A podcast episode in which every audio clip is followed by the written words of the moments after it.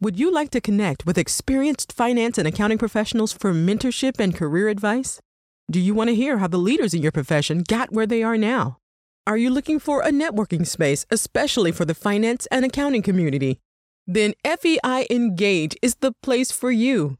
FEI Engage is the only community and content hub focused strictly on finance and accounting. It gives you access to the wisdom and experience of long tenured professionals so you can make savvy decisions about your future. Visit www.financialexecutives.org forward slash FEI hyphen engage or click on the link in this episode's show notes to learn more.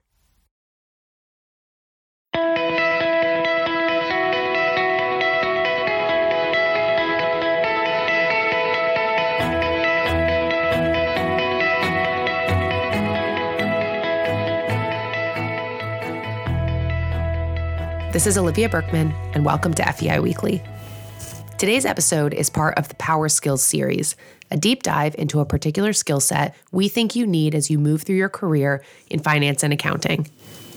My guest is Andrew Davies, Global Head of Regulatory Affairs at ComplyAdvantage. He's a veteran of the financial crime risk management world, and we discussed everything from the biggest fraud and AML trends to the role of AI. Lots to learn. Here's the conversation. Hi, Andrew. How are you? Hi, Olivia. I'm uh, I'm super inspired to have the opportunity to uh, to talk to you. I'm feeling sort of very energized by the opportunity. Thank you. Oh, I'm so glad. I, am very happy to have you, and I'm excited to talk about this this topic. Uh, first of all, could you just tell us about yourself and your current role? Yeah. So um, I'm originally from England. I've worked in the United States for the longest time, and um, I started working in the sort of financial services space back in in sort of traditional migration, where I went from a technology person and I went to work for a bank, um, mostly in the uh, sort of trading space, and then I sort of managed to evolve my career to work in into this uh, compliance or financial crime risk management uh, position. And right now, I'm the global head of regulatory affairs for an organization called ComplyAdvantage.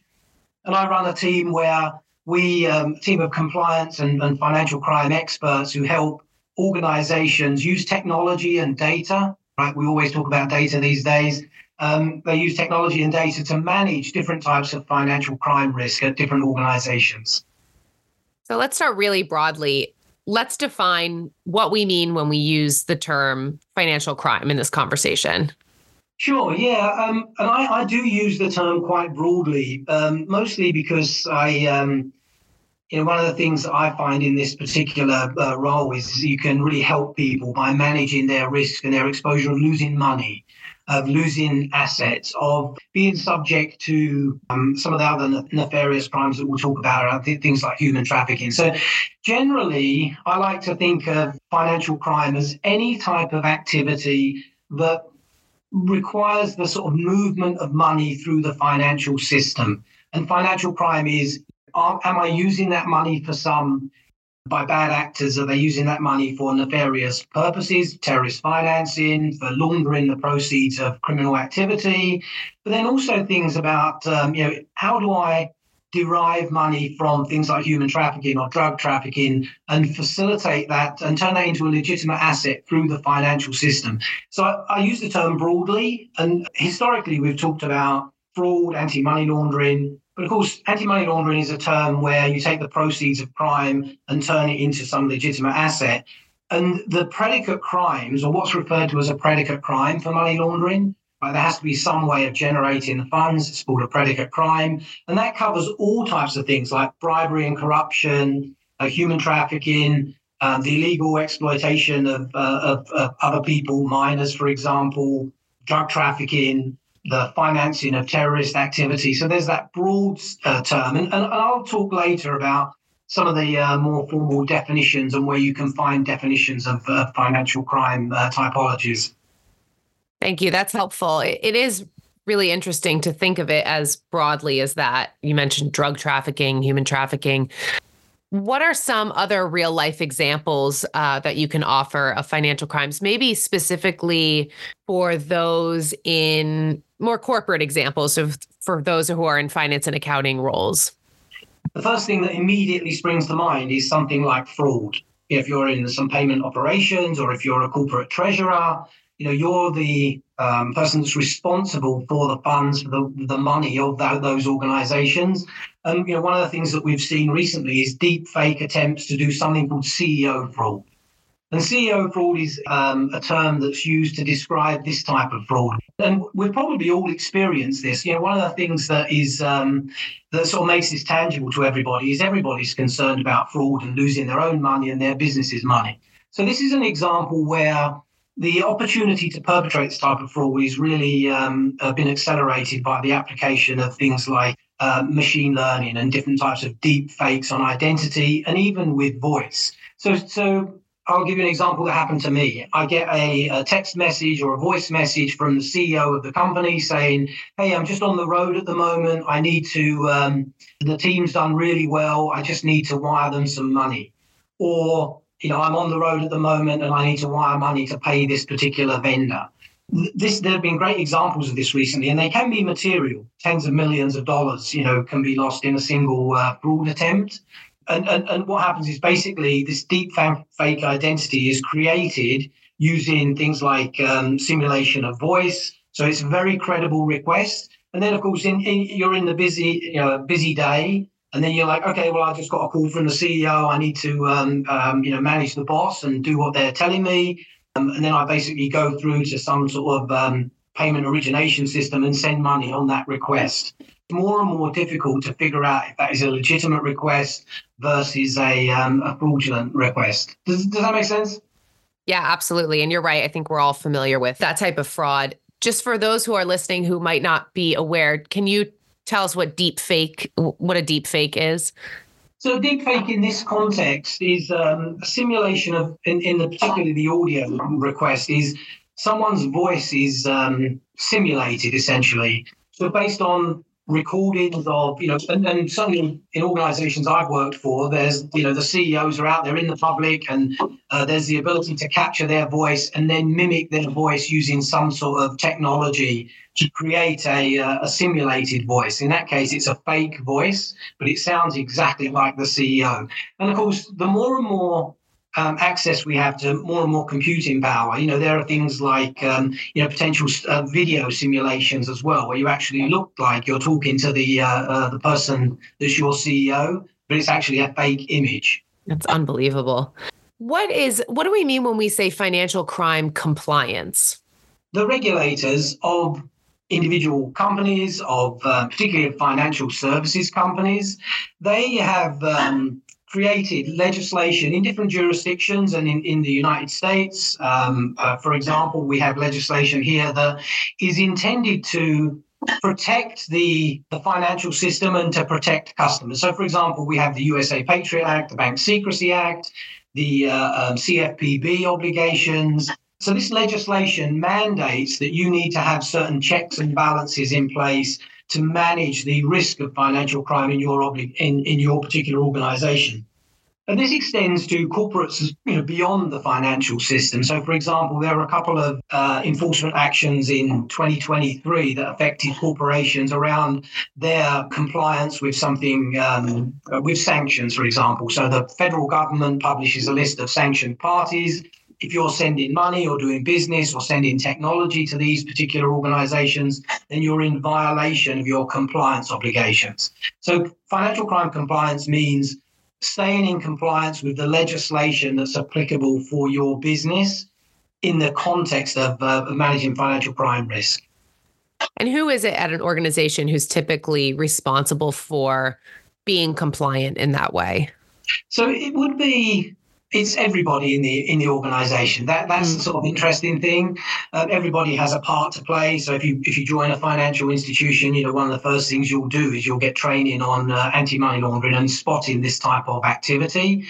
Generally it sort of would roll up to someone like a chief legal counsel or a chief compliance officer that would have overall responsibility for uh, these obligations it could be a CFO as well. Um, obviously, they have their own uh, um, obligations in that role to manage risk. So it, it actually is um, something that's very relevant to more or less everybody in an organization, but particularly C level executives. What are some, you've mentioned some already, but what are some of the biggest trends right now in, that you're seeing in fraud and, and money laundering and other financial crimes? And then maybe talk to us about how the risk landscape has really changed over the last several years. I just take a step back from financial crime um, to give you some context. So, whoever you're dealing with from on a, on a business level, as a financial institution, as a, a corporation, you, know, you can often deal with um, individuals and small businesses at distance at this point, right? So understanding who you're doing business with is that first step in managing financial crime risk. It's called due diligence as part of that sort of customer onboarding or vendor onboarding process. So we live in a world now where we're dealing with different types of um, uh, counterparties at distance. And then think about that in the context of the advent of a faster movement of money, right? We can all move money in real time at this point using different types of payment mechanisms. So one of the things that's that done that's done in the in the sort of context of trends around financial crime, that means that the money moves more quickly, bad actors will take advantage of that transformation of these types of payment infrastructures to steal money more quickly, to, to, to take money and then have multiple hops across different countries, right? We all live in a, in a global world at this point. So it may be that I'm sending money to a counterparty in the United States and then they suddenly send the money to a beneficiary in, um, in another country overseas. So this landscape of disruption around the movement of money has led to the more real-time bad actors, so stealing money in real time, but then also you know financing terrorist terrorism um, in real time. So that that whole real-time landscape has really accelerated and and you know different types of financial crime activity. So to go to your trends question, you know, one of the things I'm always talking about at this point is real-time payments and the real-time risk of financial crime in that landscape. So money moving more quickly, the other thing with the, uh, the, sort of advent of technology is the underlying technology, for example, around crypto. So the underlying technology of blockchain allows money to move without a um, on a global basis without a sort of central intermediary, and that in in many ways is a good thing. Right, real time payments are a good thing. We just need to manage risk in that context. So you see bad actors taking advantage of that uh, that faster movement of money and then, of course, once money's gone, you've got to try and recover it. And that's more and more difficult given the sort of global world that we live in. You may end up, money is, uh, you know, moved to a jurisdiction where, um, you know, they're deliberately trying to obfuscate the uh, um, uh, access to that money. We talked about this earlier the way that you said machine learning has really accelerated fraud in different ways. And we're talking about how everything is in real time now. On the positive side, what role does AI and and technology play in risk detection? You know, one of the things with the applications of AI and machine learning is you can try and uncover those unknown unknowns, right? So we know for example, if you have a um, you know an investment account at an organization, you know if someone deposits money and then moves money out of that account without any trading activity, that's inherently suspicious. It could be legitimate, but it's a little bit suspicious. You know, why are people using this um, particular product in a way that it's not supposed to be used? Now, of course, th- those are sort of very easily. It's very easy to detect that type of unusual behavior. But beyond that, with the, the mountain of data that we're subjected to on a daily basis, everyone's got more data now. The more data we have in, um, in fighting financial crime, so the outcome of investigations, previous uh, insights that we've derived from uh, cases, all of that information, that vast amount of information, can be more easily analyzed by machine learning techniques to sort of uncover those emerging typologies of financial crime. So things that we hadn't been able to previously detect, we're now able to detect. And of course, that means that you know, we're essentially fighting fire with fire, right? We talked about the deep fake example, bad actors using these types of techniques. Well, we need to use those techniques on the data that we have access to and share those sort of actionable insights that we derive from that data to fight these financial crimes. So I'd like to know for those who are listening who are early in their careers or or even maybe those who are considering a change, why a career in this area? So I guess, um, and the reason why I started off sort of uh, um, being so energetic and passionate about this is, you know, one of the things that I always talk about that inspires me, that inspires many people in the industry, is the notion of doing the right thing. So, uh, a couple of years ago, there was an organization called the Financial Action Task Force on Money Laundering, and they had their opening plenary session. And one of the mantras that they had in that plenary session was stop money laundering, save lives. So th- these are all human stories at, at, at, at, the end of the day, right? People are losing money. People are subject to human trafficking. 80,000 people a year die in the United States on an annual basis because of the use of um, illegally produced fentanyl. Obviously, the proceeds of that activity is laundered through the system and turned into a legitimate asset. So, the first thing that inspires me to be in this space is that you're putting that moral imperative doing the right thing. Now, the other thing is that um, it can also be a differentiator in an organization. You know, you and me, we want to do business with organizations that have security and integrity built into their products and services. So we, we can um, support our own business growth by being differentiated because of the the way that we're protecting our customers, we're protecting our organization, so we're more secure, and then ultimately protecting this the entire global financial system. So I think that there's that sort of moral imperative, and then there's that sort of um, you know commercial imperative, and then you know the other thing is it's it's a bit like um, you know that phrase death and taxes. You know, compliance obligations never seems to go away. So it's quite a secure position to be in because we're all always going to have different types of compliance obligations that we need to fulfill to actually exist as businesses. Do you think that people earlier in their career or in school, do you think they understand how broad financial crime really is?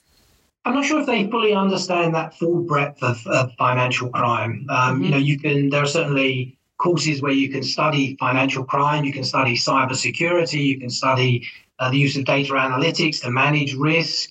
I think that broad definition of, of financial crime is something that sort of evolved over time there's an organization called the Financial Crime Enforcement Network in the United States, FinCEN.